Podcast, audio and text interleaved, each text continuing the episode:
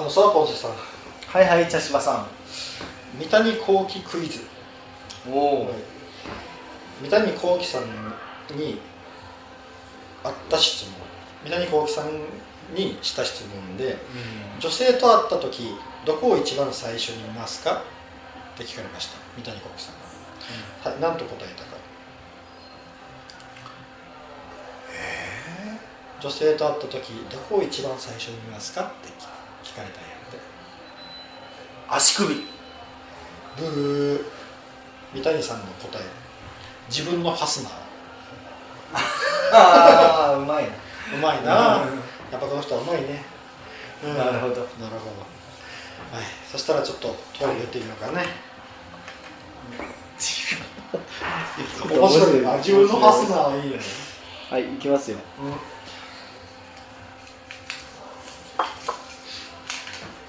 タモリの凄さは何だと思いますか？ちょっと似たようなやつやな、うん。さっうん、さっきとか、まあ、前の回のな。タモリの凄さは何だと思いますか？きタモさんはすごいよ。確かにすごいよ。この人はすごい。あの博識よな、うん。めちゃくちゃ。何でも知っとるこの人多分。うん。多分あの好奇心が旺盛なんやろうな。あのブラタモリとか見よってもなああの人地層とか坂とかなんかいろんなものをなすごいあの深く知っとるよな、うん。あと何気にそれもすごいしよでも普通に面白いしこの人、あの年でこんなしょうもないことするみたいなことを平気でできるんだね。うん、もももももともとこの人なあの地下芸人みたいな感じの人だったんやな、それがなんか「笑っていいとも」に抜擢されて、芸達者やもん、うん。何でもできるし。うん、タモさんの料理食べたいもん、あ料理もうまいよな、うん。あの「笑っていいと思って1982年10月4日から2012年3月31日までやったって。へえということは32年？32年間月曜から金曜お昼にずっと通いよったっていうのはそういうなすごうん。い徹子の部屋もっと長いもんね。あそうなんや、まだ続いてるっていう。あそうね。あれうん同じよほぼ時間帯一緒、うん。月から金もそれをずっとやるよってあの御巣鷹山のあの日航機墜落事故の時のすごい覚えてる。よあの時あの「笑っていいと思う」が潰れたん。や潰れたんやけどタモさんがそこを引き継いだんよその中継を。でタモさんが右下にワイプで出とってそのうん。墜落した日航機のところに。とそれをタモさんはただのこうやり取りをしとかいけないのかな、うん。うん、いうのがなんかすごい頭に残ってある。うん。そうな。んタモさんこそみんなから慕われる人よ、ああそうやな。何回か前にやったあの慕われる人はどんな人ですか？っていう。確かにタモリさんあの最後のな「笑っていいと思う」のグランドフィナーレの時にあれだけ。みんな来てね。うん。まあな。そうやな。この人慕われる人やな。うん。この人、まあ、さ昔あの眼帯やったよ。そういえばサングラスやけど今。あれなんでか知っとる？ああ義眼なんですか？ねそうそう右目がな小さい頃の事故で。目義眼になったのかな？目なんかよく分からんけど、うん、確かダメなんよな。うん。すごいよこの人は。うん。あの赤塚不二夫のねああの。お葬式でう読んだあの白紙の弔辞私はあなたの作品ですっていうね。う。ん、あれあれすごいよ。だからまあ何でもなできるっていうイメージがあるな。うん。だけどもうビッグスリーって言われるのは、うん、当然やと思うな。うんあの結構タモリさんを嫌いっていうのってあんま聞かんよ。な来た昔は多分あのビッグスリーの中で一人劣ってるっていう印象がなんか最初ビッグスリーって言われた時はうん。あったんやけど、うん。ぐんぐんぐんぐん抜いていった俺。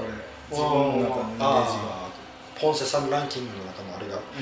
まああのいや確か3人も全然方向違うからもうみんな本当にビッグスリーなんだけど、うんあれ言われたビッグスリーって初めて言われた時えなんでタモリになると思ってだって、あの時さんまさんたくしさんっていうのはもう本当に、うんうんこねうん。間違いなくビッグスリーの2人やったじゃないですか。うん。でこういう印象があったんだけどちょっとしたってもいう。うこうこうなもううん。間違いない、なんやろうな？あの質が違うもんね全員ね、うん。そう方向性が違う。あのなんやろ僕らがこれぐらいの年齢になって初めてあこの人すげえっていうのがうん。分かるような感じやな。なんかちょっとこう若い頃には分からんようななんかうん。ちょっとなんやろこの知識の深さとうん。ないろんなことに合わせれる凄さと。うん。だってテレフォンショッキングってあんな色が違う人がわーっと来てうん。20分間ずっと遠くに持たすっていうのってうん生放送でそれってすごいよなうんすごいうん。なんであの「ワルテイトのメンバーもたくさんチェンジしたけど、うん。その中でちゃんとうん。みんなをなまとめて回していくっていう能力のすごさとかな、うん、なんかあの僕らが中年になって初めて分かるこの人のすごさっていうのがあるよな、うん。っていう感じかな。うん、まあタモさんは。タモさんは本当すごいな。うん。一緒に旅行行きたいわ。あ 一緒あいろいろね。説明してください。なすごい、うん、博識よな。話聞きたいねうん。講演会とか聞きに行きたいね。ああ3時間ぐらいずっと喋ってほしい。話聞いたら面白いし。じゃあ行きますよ次、はい。誰か自慢話してください。何でもいいので。うん。暇なんですよ、自慢話？自慢はないよ。自慢話？自慢か。自慢自慢な。あ自慢話。なんか。ああじゃあ俺、うん。うんえっとね高校の時片道1 5キロ自転車で通ってました。おおすごい15キロ。うん。えど何分ぐらいで行けるの？15キロ30あのポンセさんの住んでるとこって山やけん。分山や平坦な1 5キロと違いますからね。下りはええけど登りたい峠3つぐらい越えますよ。あちょっとした峠を。あうん。さ坂でこうトンネル越えて上みたいな足腰がめちゃくちゃ強いまあまあ自慢できるでしょ。うん。15キロって結構な距離ですよ。すごい距離よ。ああそれはすごいな。15キロか。自慢なあ。自慢自慢自慢自慢自慢。えっ、ー、となんかあるかな自慢。そう僕だってあの登下校とかすごい短い距離や。うん自慢なええ思い浮かばんな。自慢話。自慢。えーとえーとえーとずーっとこれをやっているうん。これをずっとやっているな。自慢話。自慢話な。あうん。えーと今のドラゴンゲートっていうプロレス団体が、うんうんそのドラゴンゲートがまだ登竜門っていう、ま名前やったよ前は。その時代の全然まだお客が入っていない頃によく通いよった。今はなものすごくない。すごい。観客を埋めるすごい団体なんやけどいまだわゆる俺が育てたっていうやつやねまだ全然売れていない頃のうん。あのまだなマグナム東京がっていう選手があの踊って入場してくるんよ。踊りなが。ら、そうその時代をからの見ていたって。ああとなプロレスで言うたらな橋本真也亡くなったな。橋本真也選手と小川直也選手が初めてタッグを組んだ時が松山やったんようん。松山の工業やったん。よその時会場にいました。すごかったよ熱気が。うん。ものすごい熱気やった。うわうん。上りがなあちこちで立っててな橋本真也小川直也、うんあ確かペーパービューで流れたよ CS の。へえ育てた系ね。育てた系というか早めにちょっとあのそういう歴史的瞬間を見てましたっていう。ああそううん。あれやな。うん。でもびっくりしたよね。松山やったんやからうん。あの初めてタグ組んだ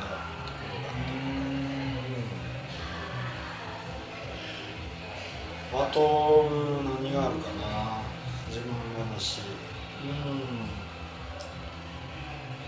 本瀬さんなんか歴史的瞬間みたいな歴史的瞬間ちょっといやうん。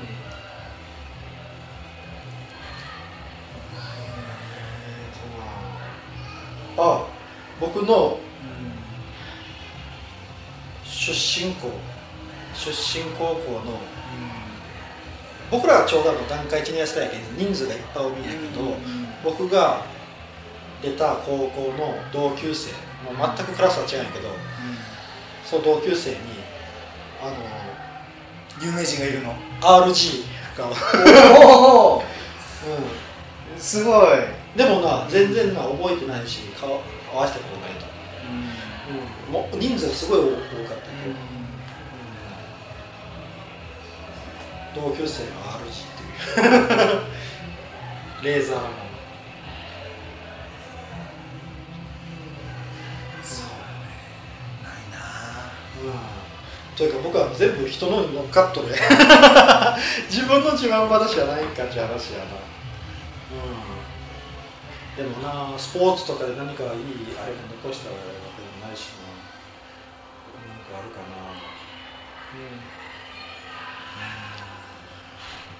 うんないかな。なんもあとは出てこんな。うん。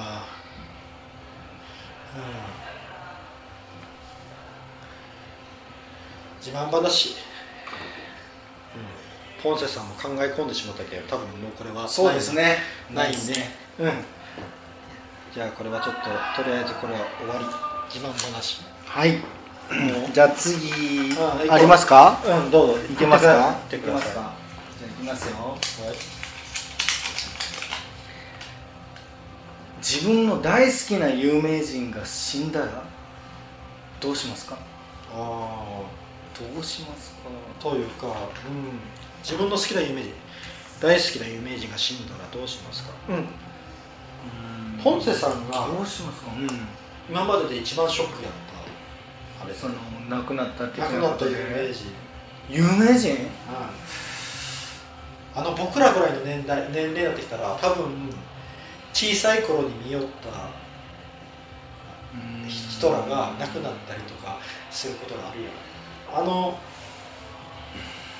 それでな、うん、僕はあの碇谷長介さんとかは結構何やっ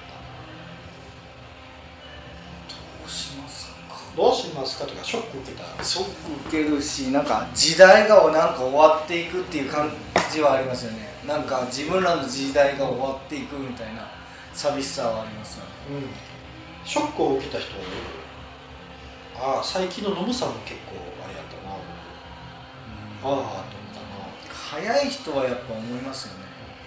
僕あの一番ショックやったのはあの三沢光晴やなやっぱ。しかも亡くなり方が亡くなり方やったけ。んどういうあの試合中にあバックドロップを受けてあそのままあの首の、あえーなんかあれ断裂したんよあそこから動けになってそのまま救急車で運ばれて亡くなったあの広島の会場やったんよ、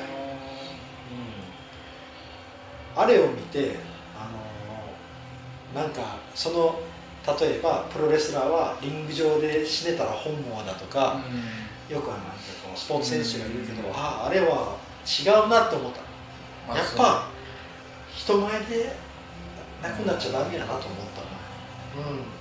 うん。あれが一番ショックやったかな。俺あのサイレンス鈴鹿っていう馬が。はいはいはい。あのレース中にうん。骨折してそのまま予後不良って。いうああれとかはショックでしたね。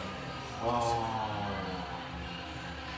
ーサイレンスとか確かにあの、有名人って人じゃないんやけど、うん。でもまあでもうんあれはでも多分ショックだった人いっぱいいると思うんですよそうう。ん。いう、あの強い強い馬やったしな。そうそうそう、うん。その馬がやっぱレース中でね、うん。骨折とかしてそのままっていうパターンありますからね。うん。どっちかやそういうこう突然のあれっていうのが一番。うん。多分、うん、今多分これからな僕らが小さい頃から見よった人らが多分な亡くなる人が出てくると思うんだけどな。誰がショックやろうって言ったらやっぱでもそのなんうん。か寿命を全うして亡くなるっていうのは別にまあまあなんかまあ良かったなというかまあ大往生だなとかいう感じになるけど、ん。やっぱ早めにの、ね、事故とかそうやな。なんか本当ぽっかりになりますよね、うんなるよな。えーってなんかなりますよね。あのなうん。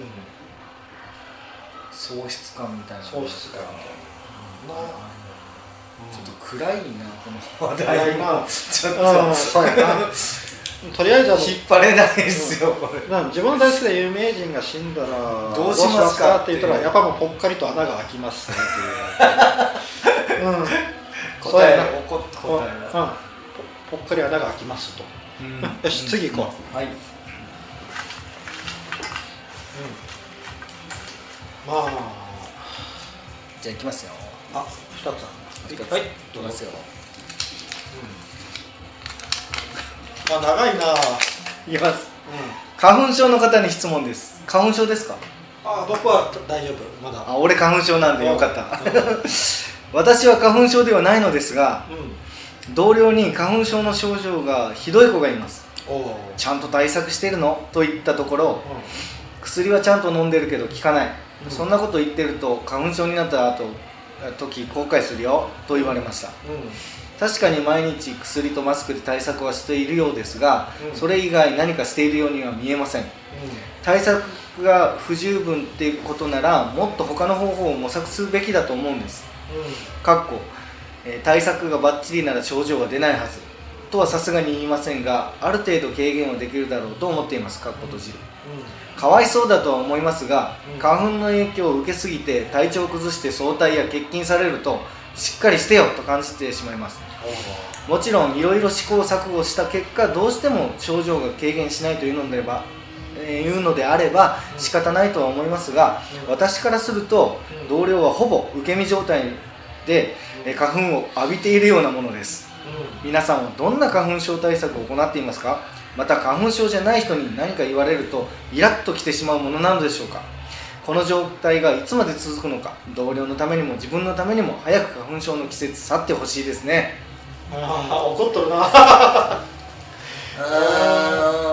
花粉症はなアレルギーやけんな。そう。これは。アレルギーって、うん。あのーこれね自分は小学校1年ぐらいからの付き合いなんですよ。あ長いんや。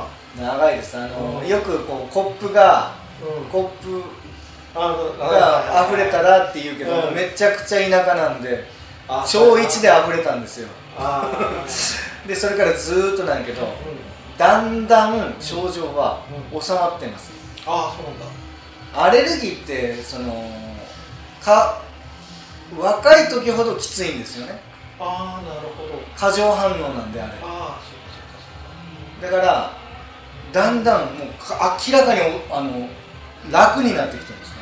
ポンセさんはその花粉症の症状ってどんなのが出るか？鼻水目がかゆいですね。あ鼻水とか鼻水くしゃ,、まあ、くしゃみ鼻水の目がかゆいですうんだけどもう今は今年なんかうんもう薬も一切飲んでないし、まあ、マスクはずっとしてますけどうん。うんなしでも全然やりきりましたね。でも昔は本当一日にティッシュ一箱使ってました。ああそれはすごいな。うん。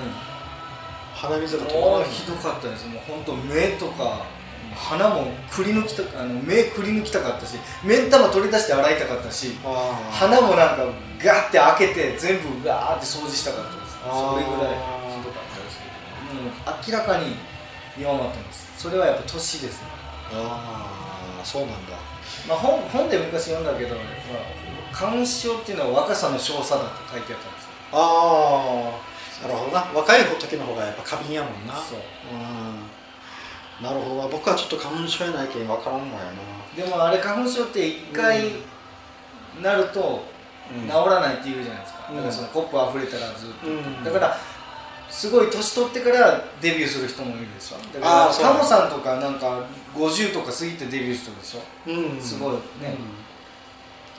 うん。ああだから茶芝さんももしかしたらこそうれから。そうそう50ぐらいになって発症するかもしれないそうなんでも自分は早めに発症しとるけどだんだん緩くなってますそのうん。症状。うん。が治ってはないですね、だけどね結局付き合い方も分かってきたっていう部分もあるんやろうな。な、うん、で今は多分薬とかもな。昔の薬は眠たかったですからね。だから今はもうやっぱ鼻にシューってするやつがやっぱいいです。眠くならんので。なるほどな。だけどそういうあれもあるんやな。だけどもうこの人が言うと体調管理とかの問題じゃないんだよね。どうしようもないよどうしようもないけどな。だってあれ防ぎようないんですよね正直、うん。花粉は目に見えるわけないけんな。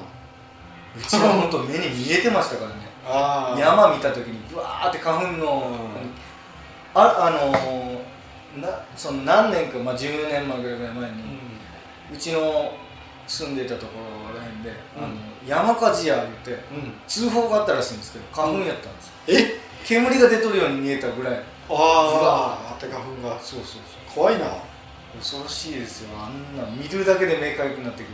うん。でなんか話によると花粉ってなんか34粒あったら花粉症になるらしいその自分らとかは。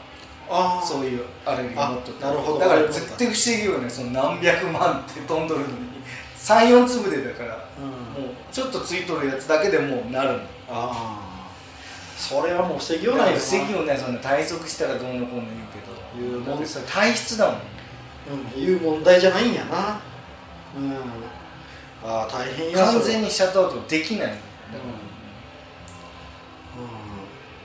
なんかのね食べ物のアレルギーだったらそれを食べないとかできるけどできないですよこあのでもあのれ空間に飛んでるのにあのアレルギー検査したら、うん。結構意外なものがあのアレルギーやったりするけん僕も多分もしかして調べたら何かの花粉のあれが出るかもしれん食べ物とか？食べ物もそうやし、そういうこうあの花粉系のも出るかもしれんよな、自分が気づいてないだけで。だって僕あの先月とか目目と鼻がちょ目がちょっと痒くて鼻があれ？あのちょっとムズムズしたりとかあったけあのえそれ杉の季節よ。あもし2月っもしかしたら迫りきよるんかもしれない。やでデビュー仕掛けてる可能性ありますよ。ああ嘘。そうなんやのか、うん。いやそれは十分ありますよ。そうよな。認めないんですよ違う違う人って。うん。でうん。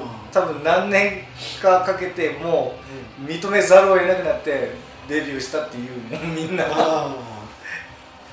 最後の抵抗をこう頑張ってせない俺は違うって言うけどいやいやなるんですよ最後の抵抗をやらないけん時期に来とるんかもしれんなもしかしたら僕も。はい。ある年ある年から突然なりますから。花粉症嫌やな怖いな本当大変って言うもんな。うん、ああ嫌やな。なんか嫌な宣告されたな。あ ーまあこの人はそんなにこのか書いた人紙の人はうん。そんなに怒らないでちょっとこう。ああそうですね、うん。まあ、まああのうん。まああの、うん、でも花粉症で休んだりまではせんけどな自分何かがもしかしたら病院行ったりとか何とかあったんかもしれない。だっていっぱいいるでしょ職場行っても。うん、まあそこまで怒らないでちょっと、うん。長い目で見てあげてくださいって感じかな、はい。うん、あと一個いいこうかな、いきますか、うん。いきます。うん、花粉症か怖いな、見た。聞いたことを。相手に分かりやすく伝えるにはどうすればいいのでしょうか？ああ難しいこれはあの昔あのまっちゃんが言ったかな松本人志さんが言ったかなあの例えば「ダイ・ハード」みたいな経験を自分がしてそれを人にうまく伝え話ができるかどうかっていうのはその人の能力がよくわかるっていうか、そういうな。経自分のなあれを見たものをうまく伝えるっていうのはものすごく能力がいることやなっていうのはすごくわかるよ。あの何言うかわからん人おるし。まあ 確かにな、うん、な何っていう。あの自分ができてるって思えんからそれはちょっとなかなかこう偉そうに言えないですね。でも今こうこうやってこうポッドキャストを撮って話しようよ。とりあえずは会話が通じてるやん、うん、それなりにはできとるんやと思うんやけどあの相手にうまく伝わってない人っていうのは主語がない人が多い感じがするすごく。話聞きよってあれ？なんか人変わってないっていう、うん、リアルな自然にナチュラルミスリードしてる。そうそうそうそうそう。なんかあれあれ誰かの話が変わっとるなっていう。な、うん、そういうことがあるな。相手に分かりやすく伝える。この辺は話術ですからなんか芸人さんとかがやっぱ得意よね。うん。あと時系列通りにきちんと話せれるかっていう滑らない話とかのやっぱ同じ体験しても面白く話せるかどうかってやっぱそ,、うん。そこってセンス話術よねうん。トーク術が、それを磨こうと私たちも頑張ってるんですよね、うん、うん、そうやな。今な、うん、あとあの文章とかね。あの、うん。書かしてみたらどれぐらいの能力か分かるよまあ、文章で書く方がそれはかあの喋るよりはうん。やりやすいですよね。うやあのまとめながら。あの構成をなうまくできるけんな。ただどっちかと自分も書く方がまだ喋るよりは得意です、う書くの嫌いだけど話すのはもっと苦手、んうん。あのー、な確かにな。あのー、例えばこうずっと今まで話してきて僕らって経験談をちゃんと言うたやん、でお互いに一応引っかかるところはなくできておるけんななんとかそれなりにはできとるはずのやなでそれをなんでうまくできてるかを今言語化しようとしてもなんなんやろなこれ。こここれが言語化できないとできてるとは言えないじそうゃないですか。やな。今僕たちがやってることを言語化するってだな。うん。あのなあのさっきのこうあの体験談。いや話うまい人やっぱ世の中いっぱいいるからなんかう全然自分なんかうまくないなと思う、ん、とりあえずあの主語を入れるっていうのと時系列通り話すっていうのと